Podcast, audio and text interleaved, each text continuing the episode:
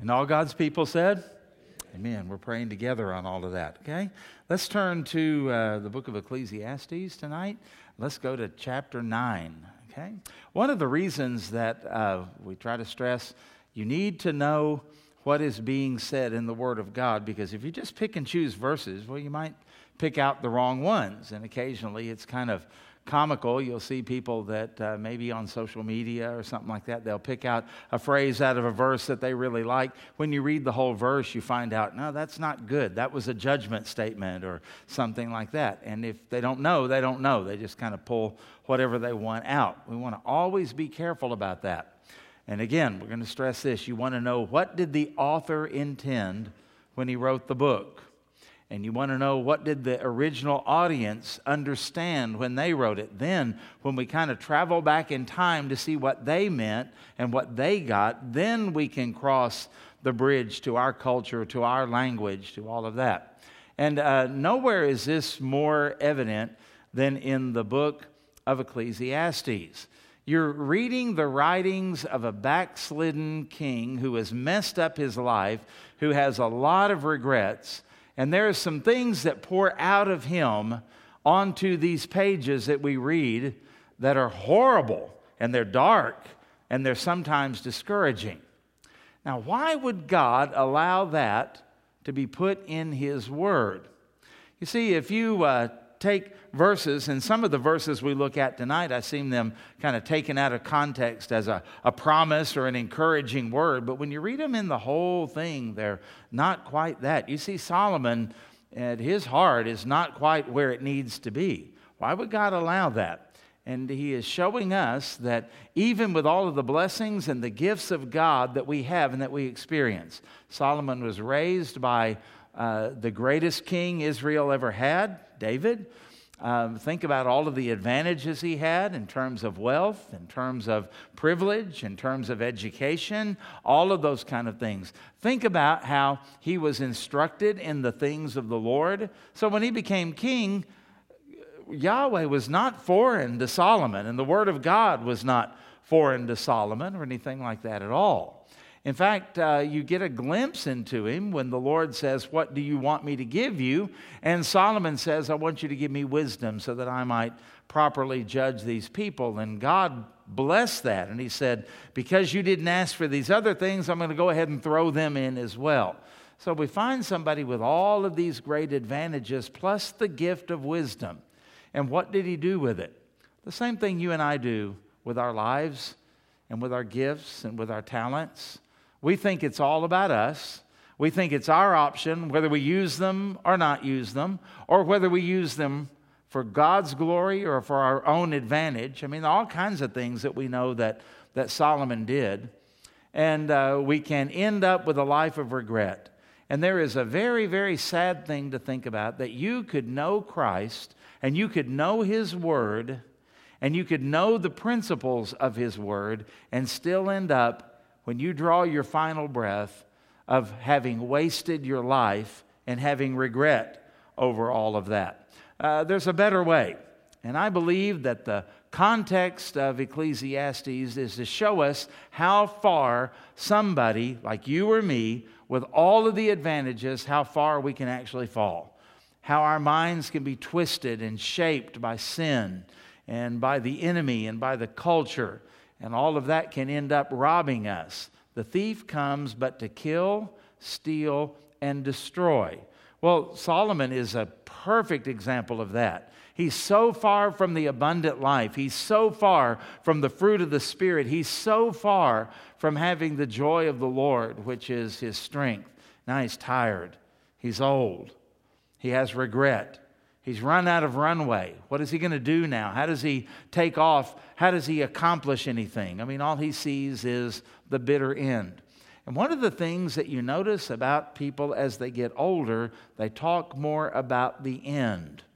I never, as a teenager, sat down with a friend and said, you know, I'm thinking about planning my funeral. Never. But I've sat down with people that were in their fifties, sixties, and seventies, and we've done that plenty of times. Why?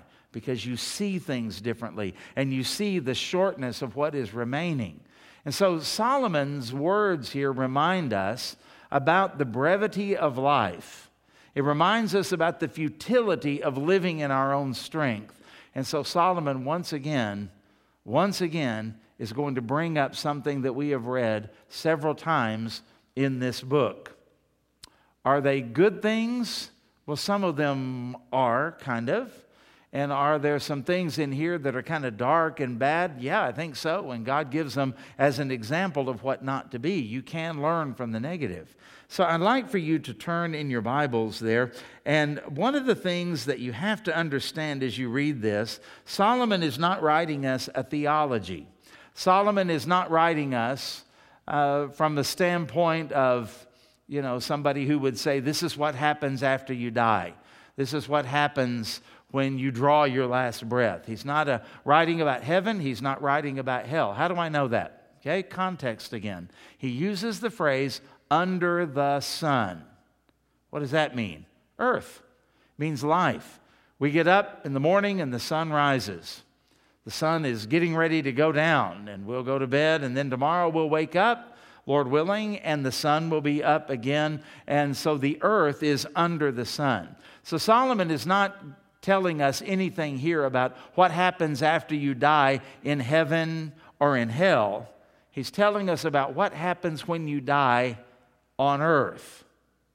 You stop thinking, you start, you stop planning, you stop having any input in anything. It's too late to change anything. Those are the things you're going to see because that is what happens here on this earth.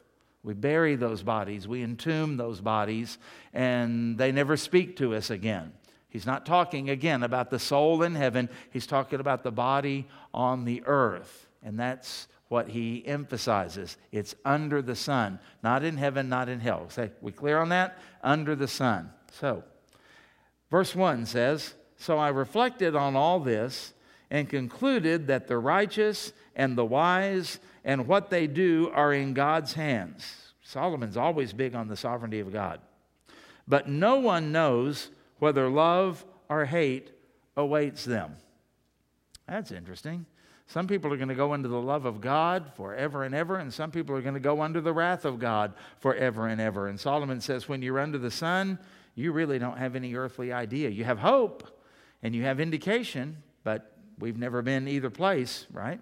So he's just making that statement. Verse two, all share a common destiny.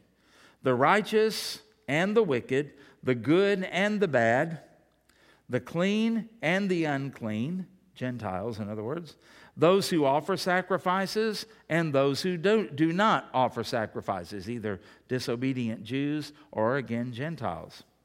As it is with the good, so with the sinful, and as it is with those who take oaths, so with those who are afraid to take them.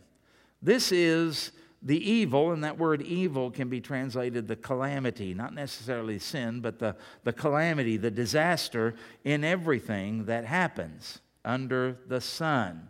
There it is, under the sun.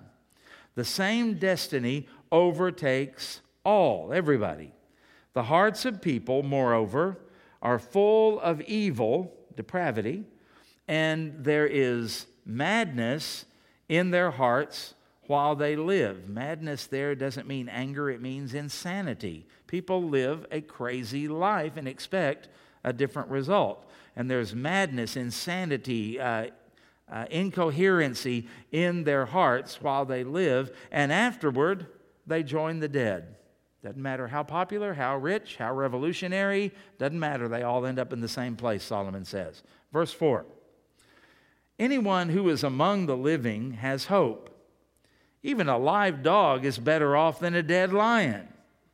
For the living know that they will die, but the dead know nothing. Again, he's talking about under the sun. That's not a statement about heaven or hell. It's talking about the corpse.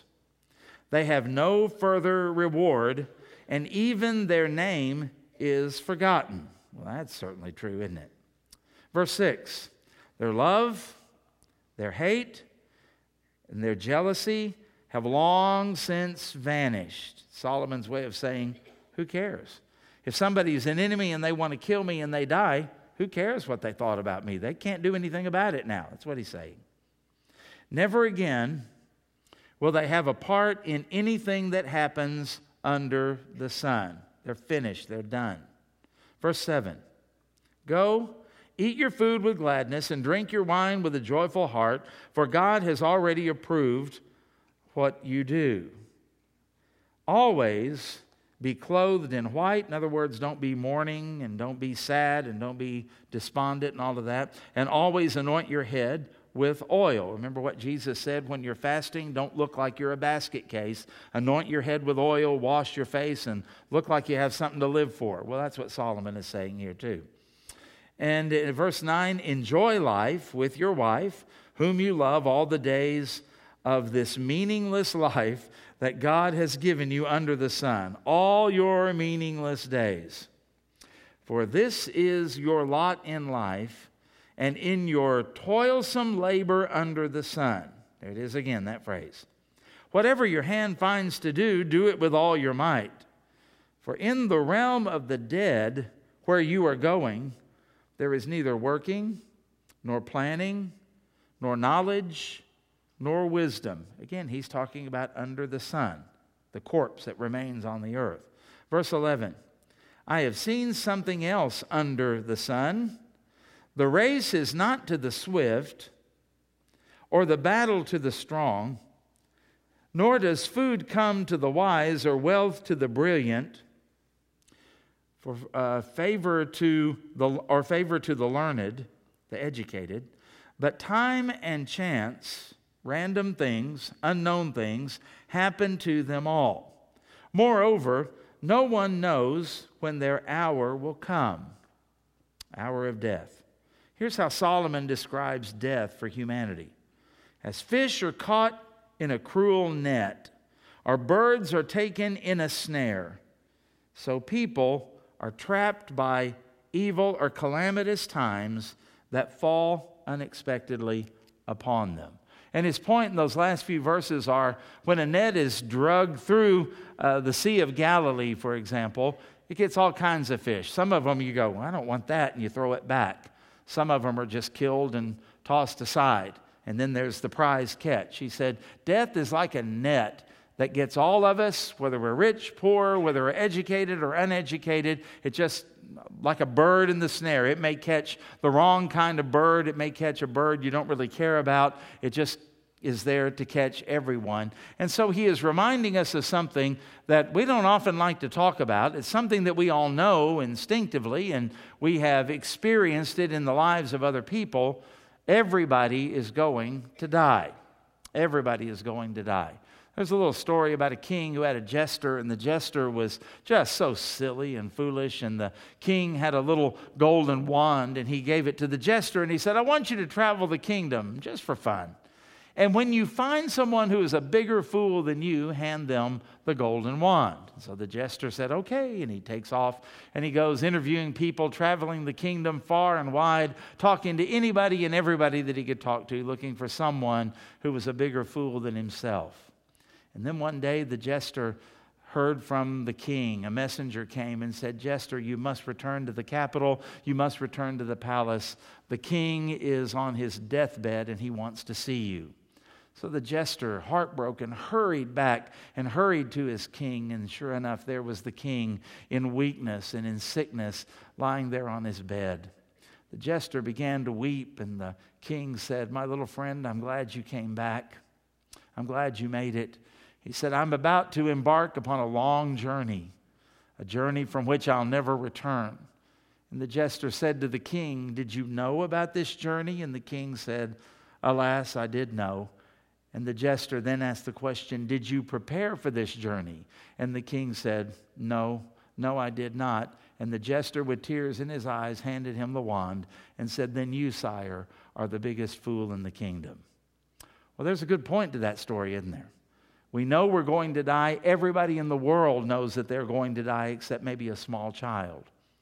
We know it, and yet we don't really prepare for it. How many times does it catch us off guard? Now, there's a spiritual significance to that, too, that uh, you know you're going to die and you don't get right with God. How foolish is that? And it also means just in our personal life, in preparing our spouse or making sure that our affairs are in order or we've done the things that we ought to do. We always say, oh, someday I'll get to that, someday I'll get to that. And there are a lot of old people that, well, they can't buy life insurance anymore. They're uninsurable. Get it while you are younger. Make sure that your will is in order. Make sure that that we know uh, even now. Let us know about your what you want for your funeral so we don't have to put that burden on your family. And we'll keep it here and pull it out when the time comes, and then your wishes will be granted. There are all kinds of things that we think about with all of this. And so when Solomon talks about this, he's talking about something that is uncomfortable, and yet it's something that we all kind of know. And so I've summarized these things just into to some truths and some principles for each one of these sections of Scripture. And you're going to know all of these kind of things, but you need to be reminded of these things. And all of us, young and old, we need to think a little bit more about what if there is no tomorrow? What if there is no twenty twenty-one in our future? Because none of us have any idea how long we're going to live. That's been determined by God, according to Psalm one thirty-nine. Well, here's the first thing that Solomon brings up that we ought to think about. Number one, life and judgment are out of our hands. There's a lot in life that you cannot control. If you have any degree of age upon you at all, you've already learned that. There are some things you cannot control. There are dreams and goals. There are things that you pursued, and then you found out later on that, well, playing in the N B A was not going to be, uh, even though you were great when you were playing, you know, Little League type stuff, the playing in the N B A or the N F L or any of those kind of things, M L B, it's not in your future. You're limited by some things. You might have found out, uh, like a friend of mine did, we were just about a, a couple of weeks away from high school graduation, and my friend was in line to be a valedictorian of our class. He was so excited, and then he got his report card, and in the last nine weeks of his senior year, he made his first B. Took it all away from him. That changed. There are all kinds of things that happen in life. Nobody plans to get cancer. Nobody plans to have heart trouble. Nobody plans any of those kind of things. And when we look at our life and we evaluate our life, there's another thing that we need to understand too. Who determines whether our life had weight and worth and value in terms of our accomplishments? Well, it's not us. It's God. And how do we know how God is going to appraise our lives? Paul told us that we're going to stand before a judgment, not for salvation, but where God makes an appraisal of our lives. And it's either going to come back as precious stones or as ashes. Our life is either being built with gold and silver and precious stones because it's for the glory of Christ, or it's going to be because it was selfish and we really didn't care about anything but ourselves. And when we did, we wanted the praise and the glory for it. And so it's like wood, hay, and stubble going into the fire. How does all of that work? I don't have any idea. I wish I did. I might change some things, but I don't know. And so whether it's life or whether it's the judgment later on, none of us really know for sure what all is going to happen and how all of that works. And so Solomon is affirming to us the greatness and the glory of God, and we'd better have our life right with Him. We'd better be walking with Him. We'd better be pleasing Him and glorifying Him, because He's not going to ask us on the day of judgment, how did you feel about your life and your time on earth? Because that's going to be irrelevant. We're not going to have a case that we're going to be able to make, because He knows everything, even the hidden things of the heart. And so as Solomon writes these words, it kind of reminds me I need to take life seriously for the time that I have left, because I'm going to stand before God one day to give an account for all of the blessings of salvation and all of the spiritual gifts and all of the opportunities that He has given me. And there's a little bit of that that terrifies me, and it probably ought to for all of us. We all will stand before Him. Secondly, you'll notice that the circumstances of life are unpredictable, well, except for one, maybe two. Um, we all know this. Nothing is certain in life except death and taxes. Yeah, you got it. It's almost that time, isn't it? But Solomon doesn't really talk about that. He talks more about the idea of death. This is the one thing in life that is predictable. The one thing in life that we can count on, every one of us at some time in our life are going to die. And the Bible doesn't promise us any way out of that. We're told in Psalm one thirty-nine that the number of our days was determined by God before there were any of them. So in other words, before you even uh, had a day, God had already determined how many days you were going to have. Look in the obituary column in the paper sometime and just pay attention. You'll find male and you'll find female in there. You'll find transgenders in there. You'll find gays in there, lesbians in there, Republicans in there, Democrats in there. You'll find uh, uh, uh, people that are in the penitentiary. You'll find people that are considered to be paragons of virtue. I mean, all of them are in there, and you'll find them also. This is what is striking, from all ages. You know, if we could just say only people over eighty die, okay, we could kind of live our lives, engage it accordingly. But when you look through there, you'll see some people that are in their thirties. You'll see some people that are in their teens. You'll see some little children that die. It's very sad. And all of those things are things that happen and are not really planned and not really prayed for. I have never once prayed, oh God, thank you for my grandchildren. I pray that none of them live past five. I've never done that. I've never said, oh Lord, I thank you that I was able to turn sixty. Please make sure that I don't turn sixty-one.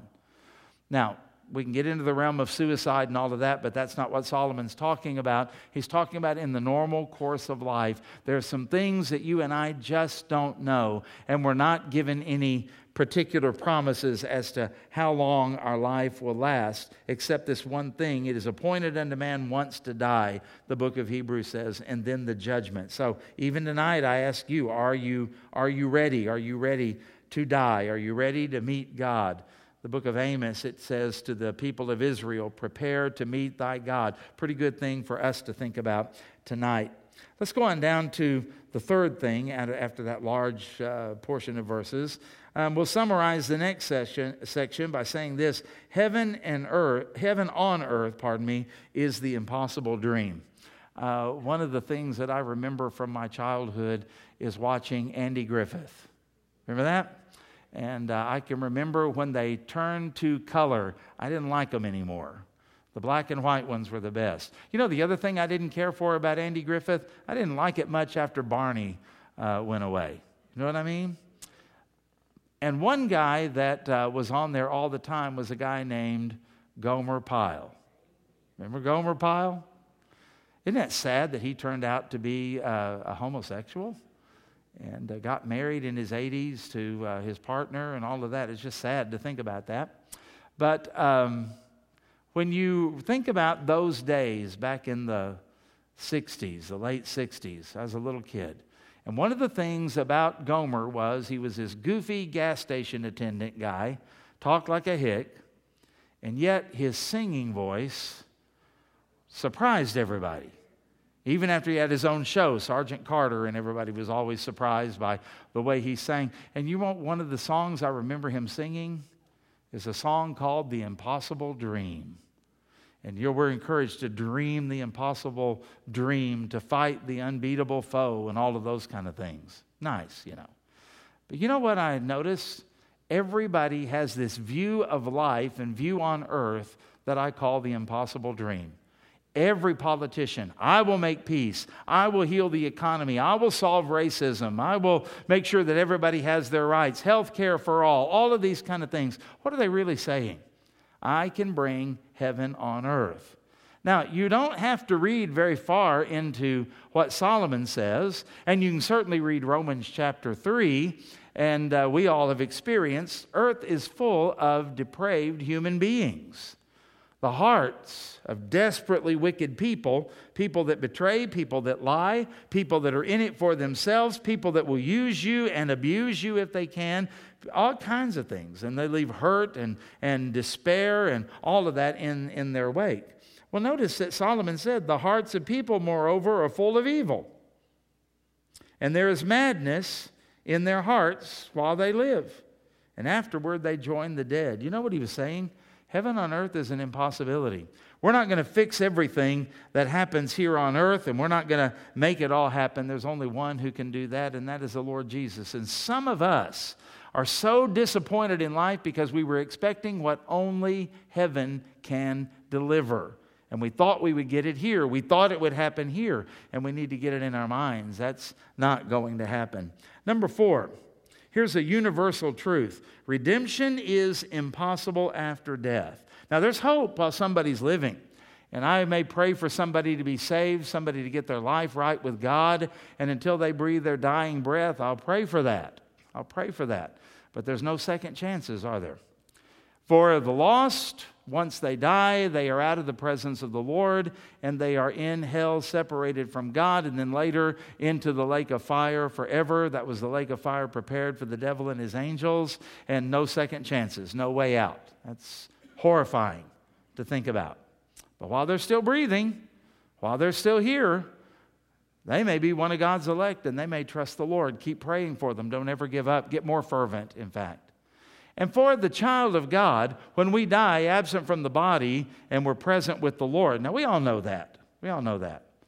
But think about the things that you, if you were to die today, would there be any unfinished business? Would there be anything to where you would say, oh, Lord, just one more day and I'll get that done. Oh, Lord, I always meant to do that. I always meant to witness to this one person. I meant to leave this letter for somebody. I meant to volunteer my time. Just, just give me another day so I can do that. Well, you don't have that promise. And once you die, it's too late to serve God anymore under the sun. It's too late to invest in someone's life under the sun. Those days are gone. I had a man that said to me, he said, God has given me a lot of wisdom. And he goes, and I want to pour it into you and a few of my friends. He said, because when I die, this brain is going to decay. And all of the things that are in here that God has taught me will be gone unless I can put them in you. I want to tell you something. He was right. That's the way it is under the sun. And so Solomon is telling us, do what you are supposed to do and do it now, because there are no second chances after you die, whether it is the death of a lost person in hell or the death of a believer. Those chances are over. Do it now. And number five, notice here, your time is limited and don't make life harder than it is. And he talks about going and eating your food. He talks about enjoying life. He talks about wearing white and anointing your head. In other words, we're not supposed to be the glum people walking around saying, life and the days that we live in are evil, and I don't know when I'm going to die. It could be any day now, and oh, all of my friends are going to die. Boy, you can get pretty glum on all of that, and God never intended for that. He wants you to enjoy life. Enjoy what He has given you. Enjoy your relationships, especially in your marriage, because you don't really get Um, many chances at those kind of things, right? And he wants us, verse nine, to enjoy life. And uh, that's what he talks about in the rest, because other than that, life is really pretty meaningless. Other than that, what really matters when you die? Other than that, what do you really leave behind? Well, I hope I can leave behind a legacy of holiness, faithfulness. But there's one other thing that I think is sometimes left out among people that say they want to be uh, holy and faithful. Where is the joy? Where is the laughter? Where is the idea that life is a gift and God is good and God brings us through all of these kind of things? We act sometimes as if God has fallen off of His throne. We act as sometimes as if life and fate have turned cruel on us. And then we come to church and talk about the sovereignty of God. What's wrong with us? We need to get it all together, and we need to find joy in our salvation. That's what David prayed in Psalm fifty-one. Restore to me the joy of your salvation. It's His, not ours, and there ought to be joy in it. Nehemiah said, the joy of the Lord is our strength. If you're a joyless Christian, then you don't have any strength. The Bible says in Galatians that the fruit of the Spirit, number two in there, is love and joy. And so joy ought to be in our lives in everything that we do. And I believe it's the will of God that we live in such a way that we enjoy our work, we enjoy our church, we enjoy our neighborhood, we enjoy the food that we eat, we enjoy the prosperity that we have, we enjoy being able to spend money that we've earned. All of that is, is a good thing. Don't ever feel guilty or glum about that. Surrender it to the Lordship of Christ, and He wants you to enjoy the things that you have here on earth. And number five, understand that all the advantages that one may have, they end when you die. Okay? He said, this is under the sun. The race is not to the swift, because even the slow people die, and they end up in the same place. I was uh, the other day driving along, and there was this person that couldn't wait to get around me. And as soon as they saw their chance, I mean, they went all the way around. You know, I knew what they were doing because I used to be that person. And you know what was really funny? We both ended up at the same red light. He had to stop just like I did. That's what Solomon is saying. It doesn't matter whether you're swift or slow. It doesn't matter whether you're smart or dumb. It doesn't matter whether you're righteous or unrighteous. Here's the deal. We're all caught like fish in the net, and in the net of death. It's going to come. And whatever advantages you think that you have right now, or that other people think you have, you may be the most beautiful young lady in the world. Live long enough, that'll change. Did you ever watch Sanford and Son? Here's my Fred Sanford quote. Ain't nothing uglier than a ninety-year-old white woman. That's what he said. That's what he said. And you know what? Beauty does fade. Well, except for one person. I had an aunt that she was pretty homely, and my grandfather on the other side of the family said, one thing about her, her beauty will never fade. Nice guy, right? Irish sense of humor. Uh, this is all that we've got tonight. To think about these things. Your life is temporary. No matter how good, how spiritual, how talented, how rich, how advantaged, whatever it may be, your life is temporary. Secondly, realize that and make sure you live for the glory of God, because you may not get another day to do so. Do it today. This is a, Christianity is a today religion, if you want to call it that. Okay? Now, while there's time. The third thing is, that I would uh, exhort you on is, don't be so quick and harsh to judge other people, because you really don't know what they've been through, and you don't know what life has done to them, because life is unpredictable except for one thing. And it may have been that God just graced you to avoid some things that other people are going to have to go through. Have some compassion. Give them some help. Pray for them. Love them. Be a friend to people like that. And then the other thing that I would say is, the time that you've been given here on earth and whatever you've been given, don't let covetousness and jealousy and envy and wishful thinking and Facebook, don't let it steal that from you. Enjoy your life, not somebody else's. Don't spend your time or waste your time thinking, if only I had what they have. That's an impossible thing. And don't ever think that somebody in Washington, D C is going to fix your life. Our Father, which art in Washington, hallowed be thy name. Provide for us all of our income and our medical care and everything that we want. Do you realize how blasphemous that is? And so as Solomon gives us these things, yeah, there's some things we might want to dispute with him a little bit about, but I think the overlying principles of the reasons why God put them in there are very valuable to us.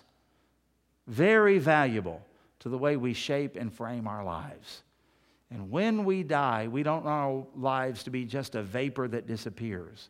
We want our lives to be filled with good works, and filled with honor, and filled with legacy that can be left behind, filled with memories where other people will think of us and smile, and filled with clear footprints that other people, when we're gone, might be able to follow along and obey God and to honor Him. Life is short. Live it to its fullest, and that means living it for the glory and the honor of God.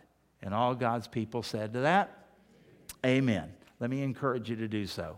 Do whatever you do to the glory of God. Pray with me. Lord, we are so wasteful of the hours and the days and the weeks and the months and the years and even the decades of our lives. We always think we're going to get things straightened out someday, one of these days, tomorrow, later. And we procrastinate in so many things as if we could live forever here under the sun. And Solomon makes it clear under the inspiration of the Holy Spirit, it's not going to be that way. Thank you for giving us insight into a carnal man's thinking so that we can avoid it and learn from the negative. And help us, Lord, to have joy in our lives as the fruit of the Spirit, as the strength of the Lord, and to testify of a God who is a creator, who is a redeemer, who sent his Son for us, who loves us, who provides for us. And may we find our joy and great joy in the Lord Jesus Christ. And Lord, let us die in a manner that brings honor and glory to you with the dignity that we desire. Let us die in a way where we go out in a blaze of glory like we would think about. But most of all, Lord, let us die having finished the work that you've called us to do like the Apostle Paul did. And we pray this, asking you to grant that because you're the only one that'll make it happen. And we pray you would forgive us.